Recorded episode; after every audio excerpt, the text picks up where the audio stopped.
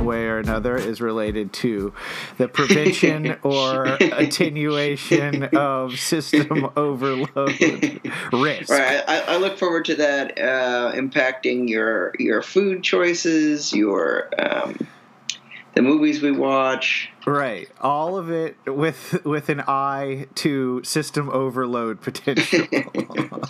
My whole fucking life, just desperate not to overload this system. Um, all right. Anyway, let's uh, let's let's get this this thing going here. Okay. Do you want me to welcome people back? Are we rolling? We're rolling.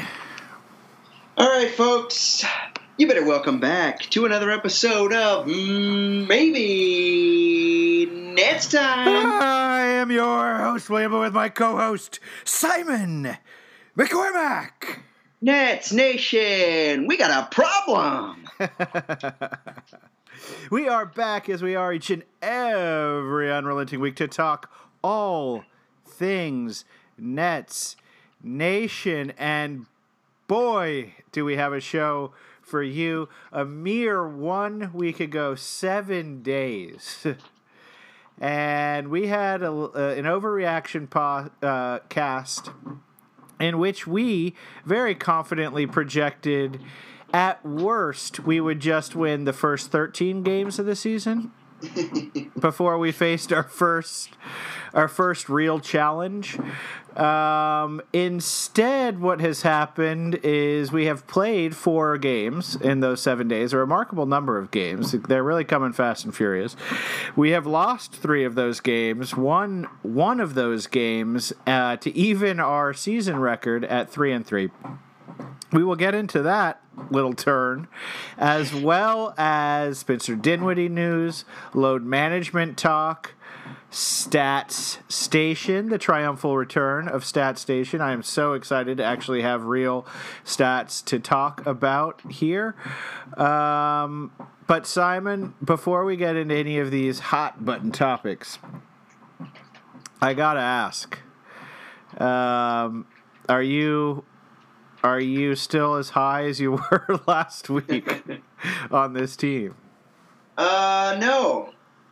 Uh, I'm not. Um, I think that uh, William, we have seen, and I'm sure your stats in the station will will will get at some of these things, but I, what we've seen over the last week is a combination of problems, some of which I think we anticipated, right? Like not being very good at defense, uh, maybe needing a, a, a, wing defender, maybe needing some toughness.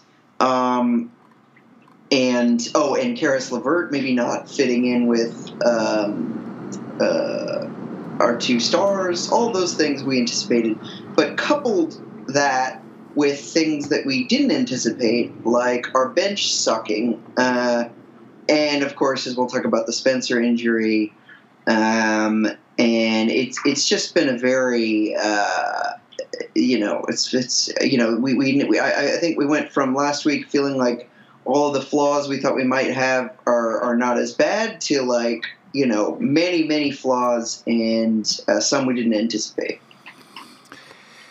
Ooh, okay, yeah. We, you know, I have made a pact with you, Simon, and our listeners to uh-huh. to to remain in the face of all possible troubles the Nets may face unwaveringly optimistic this season.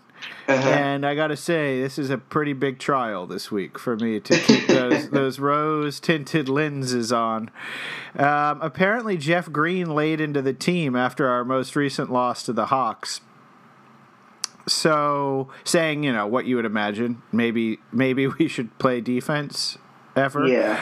Um, do you think it's it's good that uh, Jeff Green's doing that, or, or do you wish it might be uh, our two our two leaders? Our two, yeah. Well, I, I, I think that Jeff Green is kind of um, assumed he's our only hope for like the Garrett Temple role, mm-hmm. Um, like the savvy vet who's not you know who's just a, a utility player.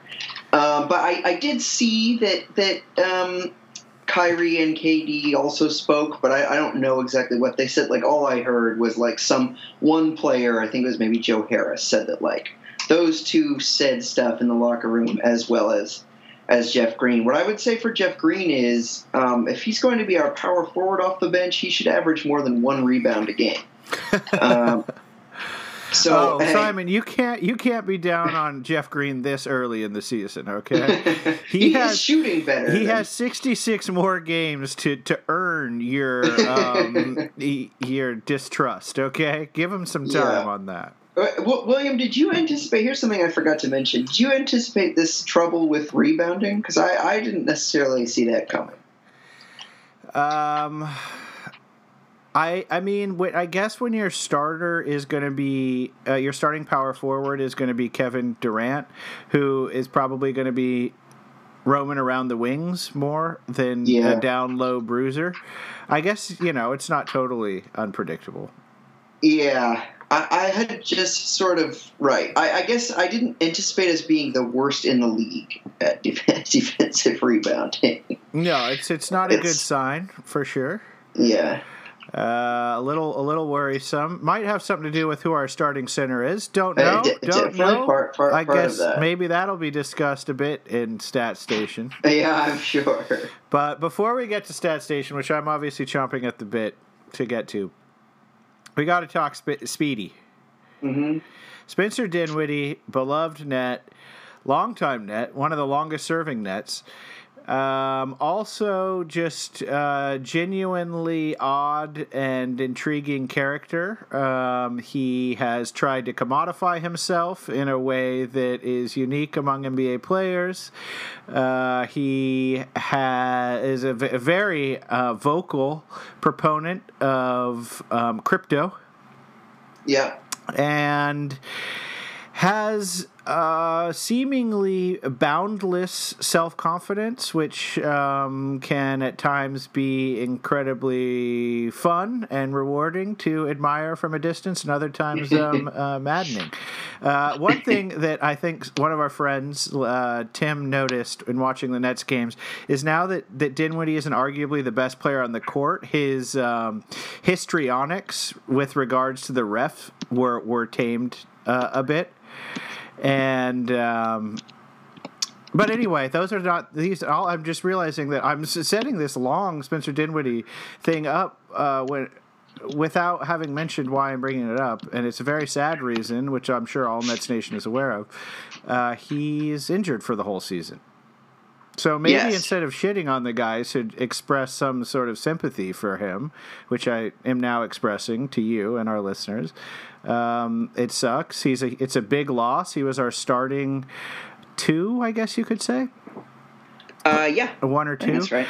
And um, he uh, was a critical component in the much vaunted depth of this Nets team. I think it's very evident that uh, from these last few games that you know, you can't put it all on missing Spencer Dinwiddie, but surely he's they're not doing well since he's gone down. Um, what do you think, Simon? The implications are from this Spencer Dinwiddie season ending, likely season ending. I guess that's not hundred percent yet. Um, injury. Um, it's very bad. Um, I, I, you know, he hadn't been lighting it up so far in the two and a half games he played. But um, one of the things that um, Bill Simmons mentioned on one of his podcasts recently that, that I thought was interesting is like just having him out there means that you have three people who can basically grab the ball and go and and can can um, speed the ball down the court and create uh, a lot of fast break opportunities. Um, and I had confidence that he would at least get better than he had been because he's a pretty malleable guy. I think, uh, you know, we both have thoughts about, you know, maybe whether he was the, the best fit on, on this team or whether he should have been traded. But even if, you know, he were to be traded now, you know, you, you're, you know, he goes from being a, a, a, very tradable player to probably a not very tradable player, um, I would think. Um, and so that limits you know what you're able to do to fix some of these flaws right the other thing is is with Caris and Spencer you had a a sort of um, a a um, surplus of, of players like that who can who can who can dribble the ball, who can create their own shot. And um, now, even if you're like, okay, well, we can still trade Caris or whatever. Well, if you do that, you know, and you get someone who's like a wing, a three and D wing or something, you then your next ball handler after KD and Kyrie is maybe Chiozza, who I have to admit I didn't know like a week ago was on our team. Um, He's on a two way, I believe. Yes, yes, right, yeah. So, so a fringe NBA player as as your third ball handler is not is not great. So it's a bad situation all the way around. It limits our flexibility. It, you know, Spencer is a good player. Um, you know, it's uh, you know, it's, it's not good. No, and the the trade part is potentially the most devastating because it, he has a player option next season. Yeah, So unless you have some assurances when you're trading for him that he's just going to take that, right. um, I guess though you would have the bird rights on him if you traded for him, right. I I think so. which could be alluring. Anyway, it's sad that he won't be a part of this team. I know he has said that maybe he can uh, get back before the playoffs. Yeah. which I think is an extremely optimistic, right timetable that he's setting for himself. hmm I don't know that medical science and the wildly, uh, generally very conservative medical staff of the Brooklyn Nets would be that uh, keen on him coming back that quickly. Right. Did you see he was also bragging about his his knee health, his his the shape of like the, the doctor said something like, "Wow, your knee looks a lot younger than a 27 year old's" or something like that. Um, it was very Spencer. Uh, You know this knee, knee. this knee got a perfect score on the SATs. Did you know yes, exactly, exactly. Um, all right, Simon. Our the the second loss of the season. First loss was a whew, brutal to the Charlotte Hornets. Uh, they're not racking up a lot of other wins, but they did beat us. But then that was with KD and Kyrie. Then they sat out the the back to back game the next night against the Memphis Grizzlies, who in the middle of it lost another one of their players, Ja Morant, but they also didn't have Jaren Jackson Jr. or um, uh, Justice Winslow. okay. Um, so anyway, we lost to the Grizzlies without KD and Kyrie. They were sitting because of load management. We'd heard rumors that this would probably happen right before the season. That we we, we it's going to be slow. They're going to ease them back in. They're not going to overplay them, et cetera, et cetera. How do you feel about the strategy and approach of sitting them on the same night? Uh-huh. um, instead of staggering it. And um, also, it came on a national TV game. So it was an NBA TV game, which is supposed to be a no no. The NBA would prefer that on national games, uh, teams not sit players, but the Nets obviously flouted that. Uh, where, do you, where are you at with the load management approach so far? Um, you know, I, I think I think that if our bench was actually as good as it was touted to be, and, and maybe it will get better, you know, we're only six games in, but but if our bench really was as as good as we thought, I wouldn't have a problem with it because, um, you know, the the more you can get those two players playing together, the more minutes they have together, I think is like maybe the most critical thing for this team um, is getting them to to be used to playing with each other um, and getting them synced up.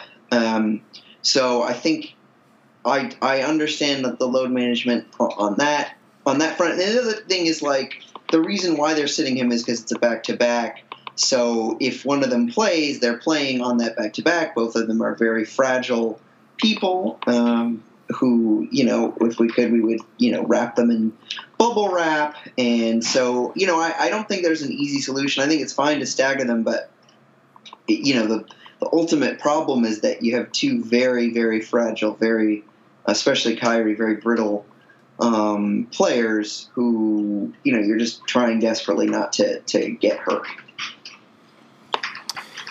Yeah, I think that the uh, logic must be that they just want to get as many minutes and reps with these two together as possible. Right. So, in that way, I think this is just likely what we're going to see for the rest of the season. Yeah, and I, you know, I think that makes sense. I, I do think that that's a critically, critically important thing. By the way, in, in, all of the doom and gloom we've had, did you see though that that at the very least, Kevin Durant and Kyrie Irving are a plus sixty-eight on the court together. So at least that seems to be working um, so far. Yeah, and that is uh, actually the perfect segue to st- Stat Station. If you like things like plus minus 68 of on court duos and things like that, you are going to love the time, the lengthy amount of time you're about to spend in Stat Station. Longtime listeners will know that this was something I used to um, inflict on listeners right at the beginning of the cast. Uh, uh, ensuring that we would drive away anyone not captivated by um, PR, PERs and uh, RPMs and PEIs and all that sort of thing. Um, but I have mercifully waited um, almost 17 minutes to get into Stat Station this week. And for that, I think I should get some sort of recognition and acknowledgement for S- send the, that recognition to maybe next time at gmail.com. Yeah. Let us know what you think of me waiting almost 17 minutes to talk about stats. um, all right, so I'm gonna do. I'm gonna start with some just very ge- generic, broad team stuff, right? And then mm-hmm. we're gonna get. A, we're gonna drill down, get a little more granular on the individual play. Okay, okay, and this, all of this, of course, to make this even more frustrating for some and wonderful for others. All of this has to have uh, the caveat that there haven't been enough games for these stats to really mean anything. Uh, so keep that in mind as we have this conversation. All right, team stats. Our net rating, Simon, which is mm-hmm. usually mm-hmm. what you want to look at when you want to get a sense of how dominant your team actually is, right? You might lose a few close games, and that might skew your record to perhaps be worse than you actually are. So net rating is where a lot of people look. Right now, we're seventh overall in the league. Okay. In net rating, which is good, right? You can take some com- comfort in that. Not yeah. bad at all. But, and I think this will be uh, a, something you might be curious to hear. We're actually fifth in the East. So, of the top seven teams, five of them are in the East, which begs the question, Simon is the East better than the West this year? Ooh, yowzer, yowzer. uh, what do you think?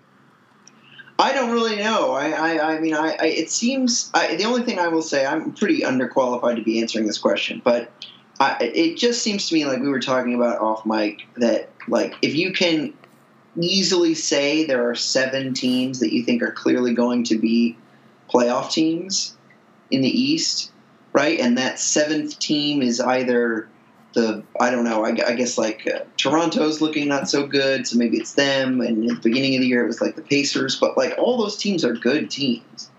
Um, you know, it, it's not fair to me to say it's like a weak conference because there's a lot of good teams in that in that bunch.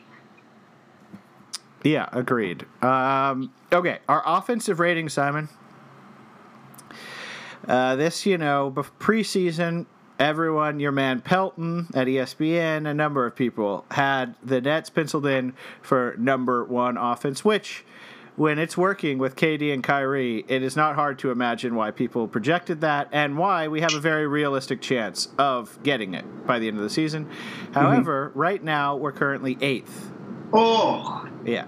That's not getting it So done. we have the eighth uh, eighth best offensive rating, which and this is the part I, I found interesting here, which puts us just behind the Houston Rockets and just ahead of the Washington Wizards.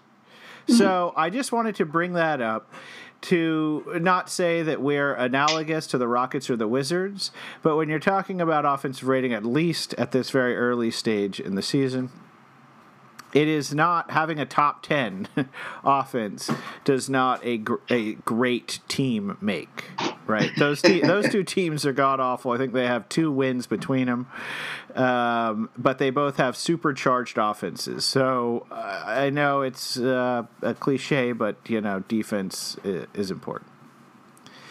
Um, which brings us to the defensive rating. So first few games we had the best defense in the league. People were Yeah. talking about how surprised they were that we were kicking so much bootay on that end of the court. It's not the case anymore, Simon. when you face the league's number one offense twice in a row, the Atlanta Hawks, you're not going to keep that number one defensive rating. We are currently 12th, Mm, which isn't terrible. But um, this, I think, as we've said all along, is probably the thing we need to keep the closest eye on. yeah, I agree. Uh, let's just we'll, we'll table it for now, but we can say trending in the wrong direction. Yes, from one to twelve. Yeah. if you're in Stat Station and you want to know if you want to read the tea leaves, the tea leaves are looking like Nets defense in trouble right now. So let's transition now to the individual stats. Uh, first category of individual stats I want to talk about is efficiency. okay. That's a good Uh-oh. thing, right? we like uh, efficiency in terms of scoring. Yeah. And uh, shorthand for for what's good and, and and bad is being an efficient scorer is good. Being an inefficient scorer is bad. To, o- William, to you- you oversimplify have- the world. I I know that you you've been inundated with these stats, but you're you're doing a good job to keep things simple for the rest of us. I think I need I need some work on not looking at stats and talking to other people, though. I gotta say. um, all right, so we have two amazingly efficient offensive weapons on our team in Kevin Durant and Kyrie Irving. Kevin Durant is currently his true shooting percentage is sixty five percent. Kyrie's is 60% true shooting. The league average is about 55%. So those guys are scoring with a wild efficiency. At obviously, players, uh, big men have more efficient scoring because most of their shots come at the basket. But to have people who play on the wings uh, with those types of shooting percentages is is pretty remarkable. So tip of the hat to them. Uh, but Tip of the hat to Kevin Durant. my tip of my hat. I'm sure they'll both be thrilled to hear I've tipped my hat to them. Now, Simon, I don't think you would imagine I would have brought this up if there there wasn't a converse to this Mhm, to this point. So conversely, Caris LeVert, beloved by some on this podcast, uh, Caris LeVert has the third worst true shooting percentage on our entire team. He is currently shooting, uh, has a true shooting percentage of 46%. That's approximately 9% below league average. Uh, and the two people he's better than on our team are Chris Chiozza and Reggie Perry. Come on, Reggie. That's So- honestly surprising with Reggie. Simon, as someone who is a super a LeVert super fan, you, how me. are you feeling about um, Caris LeVert this season, his shooting efficiency, his scoring prowess, and can I ask maybe for the two two thousandth time on this this show and and other ones, uh, is he our, our for sure our third star? William, he. I'm going to answer that with another LeVert bromide, which uh, Kenny was a fan of saying. He's a rhythm player. the guy has no rhythm uh, right now for for the game. Uh, yeah, I, I mean he hasn't he hasn't shot the ball well. Uh, he he's been uh, one of the biggest reasons. I mean, here's the other thing though. He he it, it's coupled with the fact like his shooting is bad. I think his regular field goal percentage is like 39 percent. Everyone in the in our bench besides Jarrett Allen is and um, of course uh, Green, who's who's scoring a whopping like five points a game. Uh, is shooting in the 30s. Taurean Prince is shooting in the 30s. Landry Shamet is shooting in the 30s. Like it's just an awful bench unit right now. Um, and one thing, I just very quickly, I know your stat station is long. Just one one thing though that I wanted to, to get we got your all the time on. in the world, please. Okay, Let's okay, let's luxuriate in Stat Station for for a Thank while. Thank you, thank you. I, I I- I'm curious what you think about this, but I was quite worried when I heard Steve Nash say what I think we've all been kind of worried about, but you know, to have the actual coach say this. He said when, when asked about you know whether LeVert should be moved into the starting lineup instead of fringe NBA player Timothy Luwawu-Cabarrot, um, uh, he said, I mean, love TLC as a backup, but maybe an NBA championship caliber team should not have um, a fringe NBA player on this starting lineup. Um, anyway, he he says Steve Nash said, you know, with LeVert in there, it, it's kind of like you're getting with you know skills replication. I'm paraphrasing here, but you know, there's a lot of skill replication, and you're maybe not able to get everyone, you know, basically able to do what they're best at, right? Like, you know, get getting, you know, um. You're not maximizing everyone's talents. I think is what he said. So if that's the case, and it may well be, it's something we've talked about on this podcast quite a bit. I don't feel comfortable having Caris LeVert on this team. Like, I don't think you want. It's one thing to have him come off the bench because you don't have another ball handler. That's that's fine enough. But if you don't want him at the end of games and you feel like a lineup with him, KD, and Kyrie is not a good lineup, that's not a good. uh, hello. No, I agree completely. Oh, okay. Did, was there was a, a a buzz sound? Sorry. Um, so I don't know. I, that's a really worrying thing. I don't, yeah. Um, that's my rant.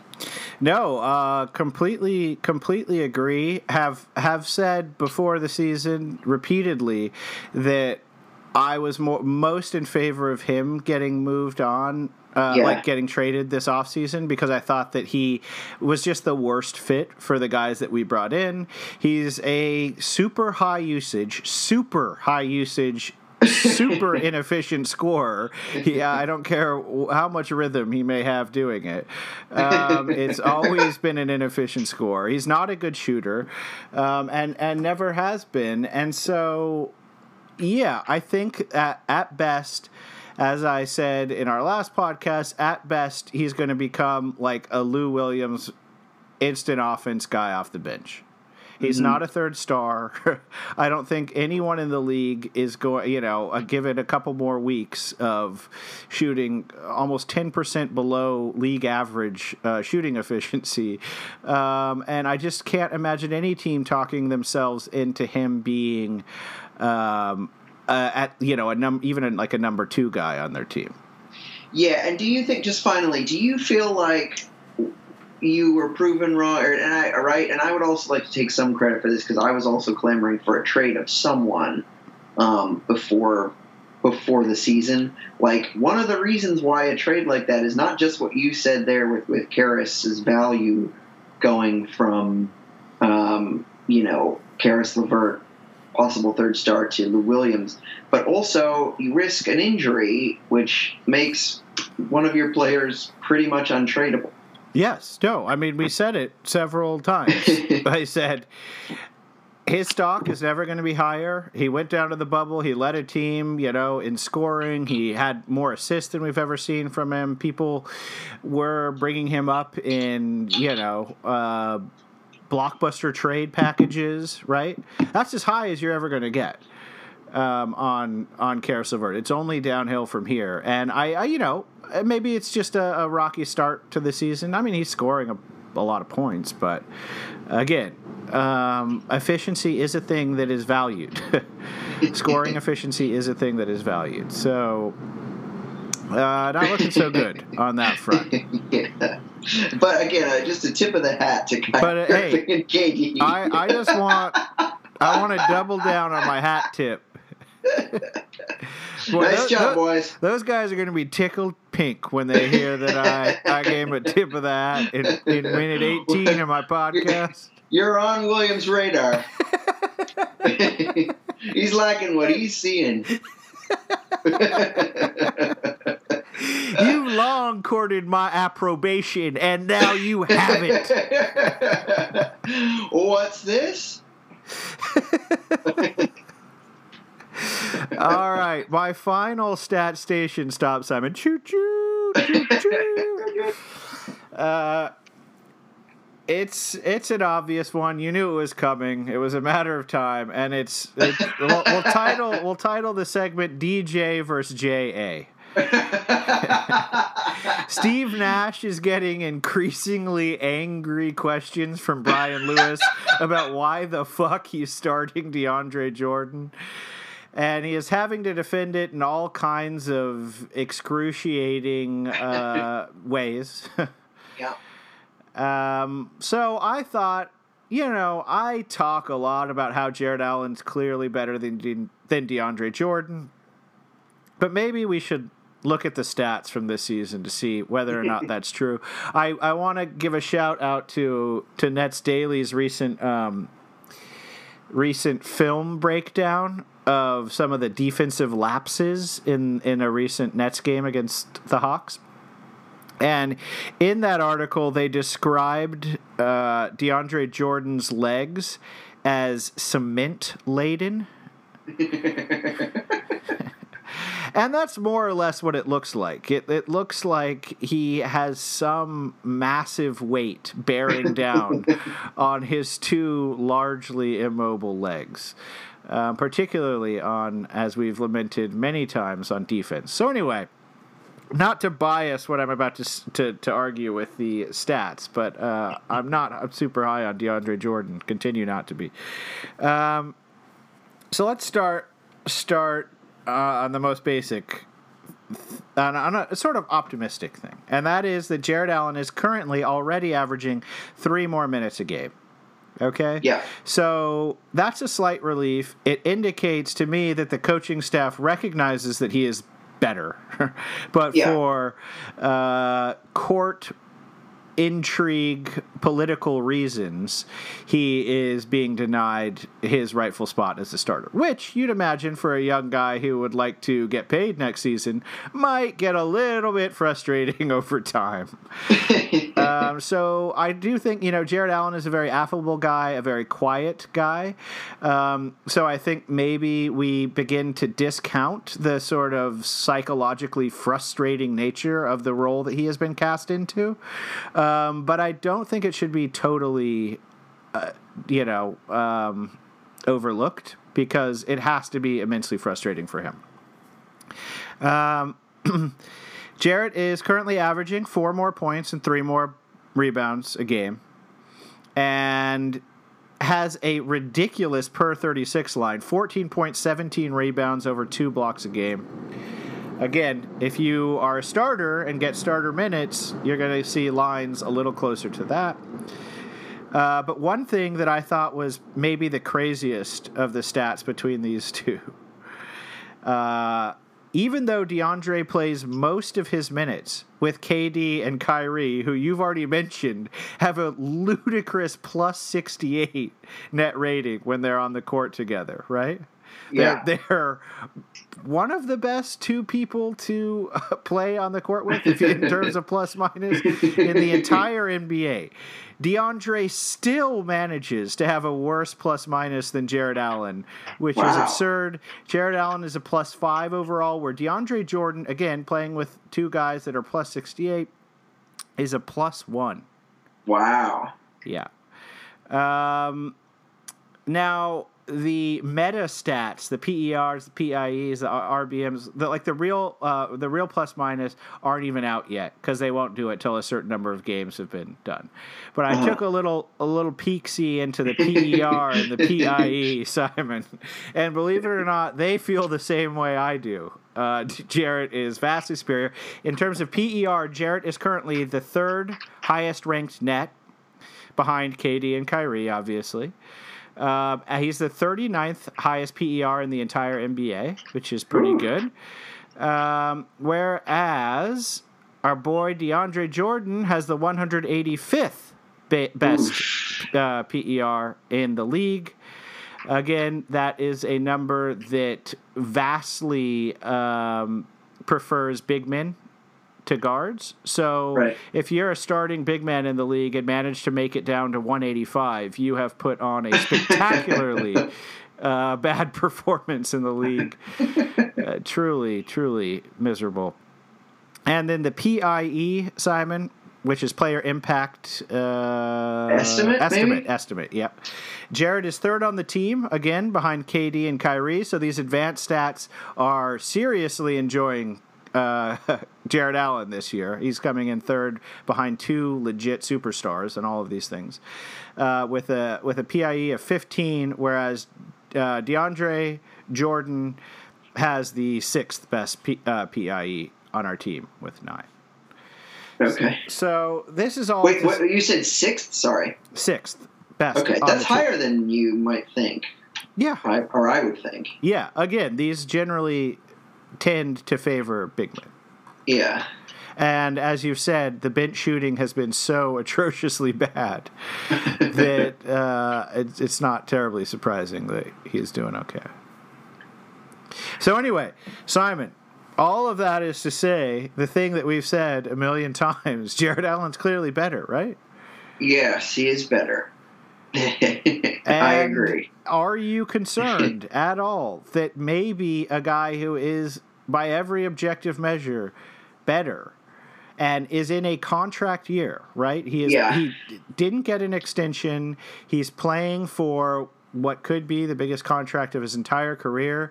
He is generally recognized as our best young player. I mean, he is 100% recognized as our best young player, uh, and probably would like to position himself to get a fat paycheck next season. How much longer do you think they can continue arbitrarily putting him on the bench behind Jarrett Al uh, sorry, behind DeAndre Jordan simply because of DeAndre Jordan's relationship with two people on this team? Yeah, so I I think it is definitely a concern, and I'm sure it rubs Jarrett the wrong way. I, I do think, to your point about minutes, I think that that's going to grow, and I do. There's at least been at least one or two of these games. Jarrett has been the center who's out there. Sometimes there hasn't been a center, or it's been like garbage time. We've had a lot, a lot of garbage time closes, both good and bad, um, for the Nets this year. But um, but Jarrett was definitely the one out there against the Hawks. Um, and um, so I, I, I, I think you will see, and, and I mean, he's getting good numbers. I mean, I, you'd like to see the points come up a bit, right? You'd like to see him play more than 22 minutes. Um, but his rebounds are fantastic. Um, even though yesterday he had four rebounds, like they're still like he's still averaging like 11 and a half rebounds a game. Yeah, he's averaging 11 rebounds a game per 36, 17 rebounds a game. Yeah, so that's that's fantastic. So he's getting his numbers, um, and also uh, hopefully his agent is telling him like all of those big players in 2021, almost all of them have been off, taken off the table, um, and you're going to eat next year. Um, I, I think one way or the other. Oh, boy. There's a lot of money in 2021 for for JA. I I, I think I, I I wouldn't worry about his his money. I would worry about you but know do you see internal- why? I mean, but do you see why it could be terribly frustrating for that person? yeah, yeah. and it's just Yeah. never talked about because he doesn't have a big personality. But surely he must uh, feel something about it, right? Yeah, I mean, I, I, I think I think they will probably he, he I would be surprised if he doesn't start getting questions about it if, if he hasn't already. Yeah. I mean, yeah, if Brian Lewis is allowed anywhere near him, he's going to get questions about it. I love Brian Lewis. yeah, he's he's get, he's developed an edge, I think. Oh, totally. More so than in years past. He absolutely has, and uh, he is he is not he is not drinking the Kool Aid right now. Though those first two games, my God, it was easy to drink the Kool Aid. right, that Kool Aid tasted so good. All right, so thanks for indulging me in Stat Station, Simon. of course. Great to be back in the station. Um, let's move on. You know, just because you can't see me, I can see you, right? Oh yeah. you are okay, looking well, relaxed right now, my friend. I'm, I'm, I'm, that's what people like in the podcast when they like to have it be two two people just having a chat. One of whom is fully reclined on his couch. I'm going to turn off my camera if you aren't careful. All right, so next segment, Simon. It's a new segment. It's called Simon Sends a Segment. And it really wouldn't wouldn't uh, work if I didn't directly quote the segment that you've sent. Okay, so okay. I'm going to read your words back to you. Uh, and for our listeners, because I think they, they they deserve a glimpse behind this veil. All right. Do you want to do a segment where we compare the net season so far to something? Okay, reasonable enough. I like it. I would like to compare it to Costco. No explanation, no follow up. Drop the mic, walk away. uh, to which I say, Simon, sure, let's do it. Um,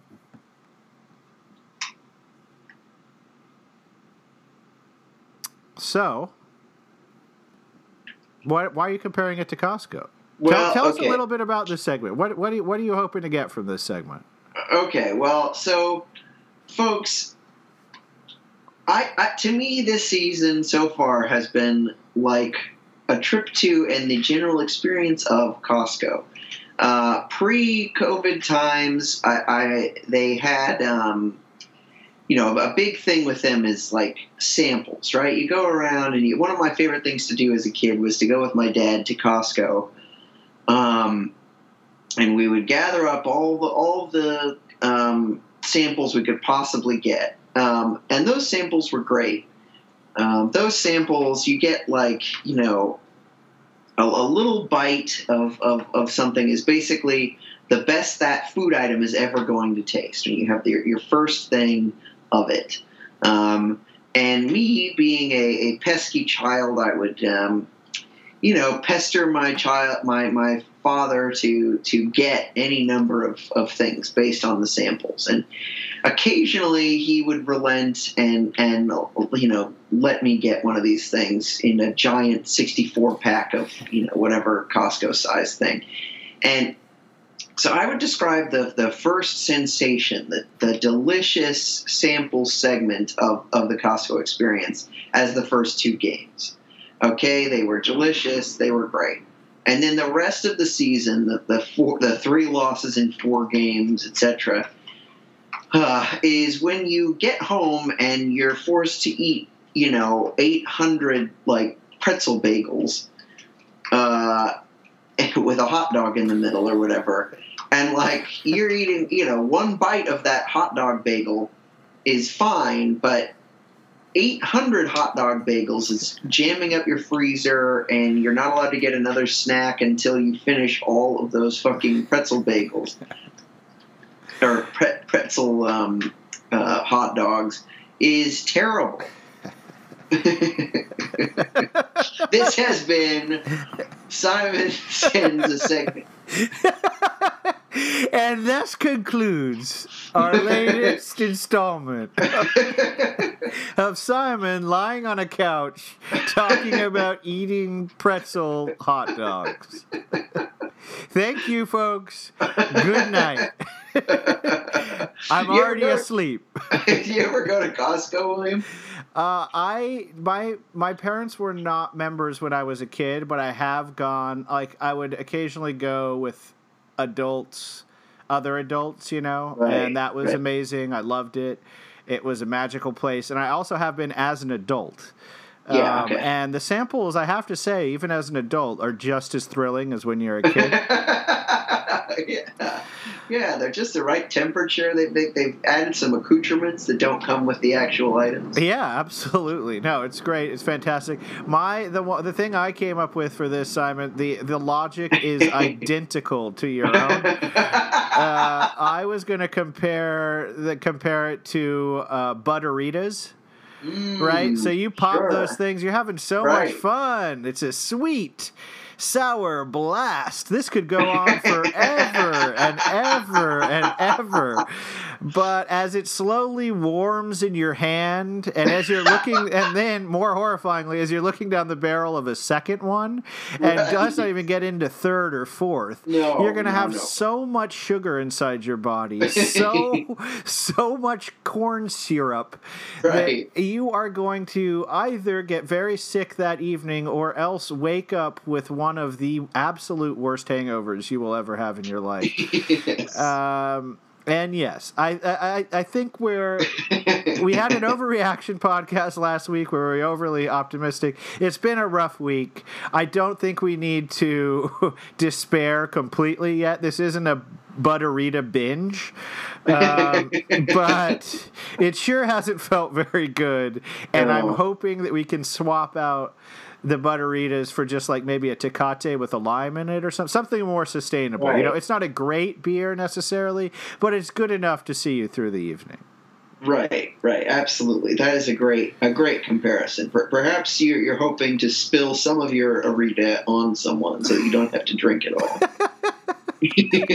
Dad, the back of your jacket's covered in this man's Arita juice. It's not the first time, kid. Turn around. Anyway, for those for listeners who were not at this Jets game with us, Simon, the seats are it's really steep. And. And we of course ordered some limeritas to take up to our seats, which Simon promptly spilled on the back of the elderly man sitting in front of us. And the first time he did it was a small enough amount because it was also raining that day that you could you could ethically rationalize it wasn't necessary to immediately alert him of what had happened to his back. yeah. But the second and third time Simon no, spilled so much so time. Much onto the back that it was unconscionable not to mention it. Not to mention his daughter noticed. So well, That's his daughter noticed after after she was tasked with wiping it off. that brought the moment to its crisis, really. She, she was yeah she she felt compelled to tell her father that it was sticky. Uh, okay, so we, so we did get a mailbag from our friend Tim. He wants us to compare current Nets to historic players. Oh yeah, yeah, did you yeah. do your homework on this one? I, I have a couple. Yes. Oh, go for it. Okay. So Okay, the, the, the, the prompt is to compare a historic player, sorry, compare any player from NBA history to a current net. so I I just think that I mean, we've talked about this actually before, so it's a little bit of a cop out, but I, I do think it's pretty pretty perfect. Um, unfortunately, um, that Kyrie and Stephon Marbury are pretty pretty similar. They are two players that, if you look at a stat sheet, right, they look fantastic. Like you know, and and and um, Steph, I don't think shot as well as as Kyrie, but he had more assists. Like his stat sheet, I just remember looking at it because I also you know followed him when he was with the Suns. You know, it was fantastic, but his teams never won. Now that's not a perfect comparison. Obviously, Kyrie has a championship, but there is something to the way that Kyrie plays where like he he plays great. You know, a lot of the time he's had a couple of bad games this year, but but overall, as you just mentioned, like fa- fabulous, high volume, high efficiency shooter. Um, but just you know, like last year, he was eight and twelve with the Nets. Like that is not good um, for a superstar. Uh, and so, you know, similarly with, with Stephon Marbury, he also had some some you know difficulties with the media. He had some mental health issues, which I'm hoping Kyrie, you know, does not. Uh, I'm not a physician. I'm not claiming that he, does, but uh, I just think those similar point guards. I just think they're similar. They played for the Nets. That's that's my big one. All right, mine is DeAndre Jordan, and I'm going to compare him to former Lobo and then future Chicago Bull, Luke Longley. Simon, would you say Luke Longley was a particularly agile center? no. No, not known for his agility. Was known for being big. Uh, and I think at this point in DeAndre's career, that's probably his best skill that he's bringing to the game, right? Yeah. So DeAndre is our Luke Longley. Now, on the plus side of that, Luke Longley was on a championship Bulls team. Mm. Uh, so, you know, if he was good enough then, he should be good enough now to be on a championship team, right? Sure, sure. All right. Um, I, I'm gonna my my next one is uh, Joe Harris as Steve Kerr. Ooh. Um, I, I was gonna say Danny Ainge for him. Sure, sure. Although Danny Ainge is kind of nasty. Um, he's kind of a. I feel like Joe is about to transition into a bit nastier player. I hope so. I hope Yeah. so. Um, that would be great. Um, I would love for him to get to get some some bad boy in him. Um, we we need a bad boy. Uh, he though to me like really understands his role. Doesn't step outside of it. Gets better around the edges at at, at, at what he does. Um, but he's not, you know, gonna gonna clamor for for a lot of ball handling minutes. Um, you know, he's just gonna he's just gonna do what you need to do on a, on a team, and uh, you know, he's a good teammate. He's a good dude. Um, and you know, just like uh, Steve Steve Kerr was. All right, Simon, if thank you for the question first of all. We love Yeah, him. We need you. him. We got to have him. Simon, would you tell people where they might submit questions to the podcast? Sure. Uh, you can go to maybe next time at gmail.com. Type that into your uh, to form on your email. And uh, you can also find us at maybe next time on Instagram and Twitter. Um, and send us your thoughts, comments, questions, feelings, and rate and review us as well. We really, we really love those five star reviews, um, particularly on Apple Podcasts. Five stars only. Five stars only. Who? Uh, what would you compare this Nets team to, if not Costco and Butteritas? We'd love to hear your uh, killer comparison there. Right. Um, okay, Simon, it's been an absolute pleasure watching you recline and also talking about the Nets. And Yes. also returning finally at long last to Stat Station. Yes, Stat station has been too long. Uh, okay, we will see you all next weekend. Uh, sorry, that's not what we say here. We will go ahead and see ya next time. my lady. We'd been together too long. Like a worn out recording of a favorite song. While she lay there sleeping, I read the paper in bed. And in the personal columns, there was this letter I read. If you like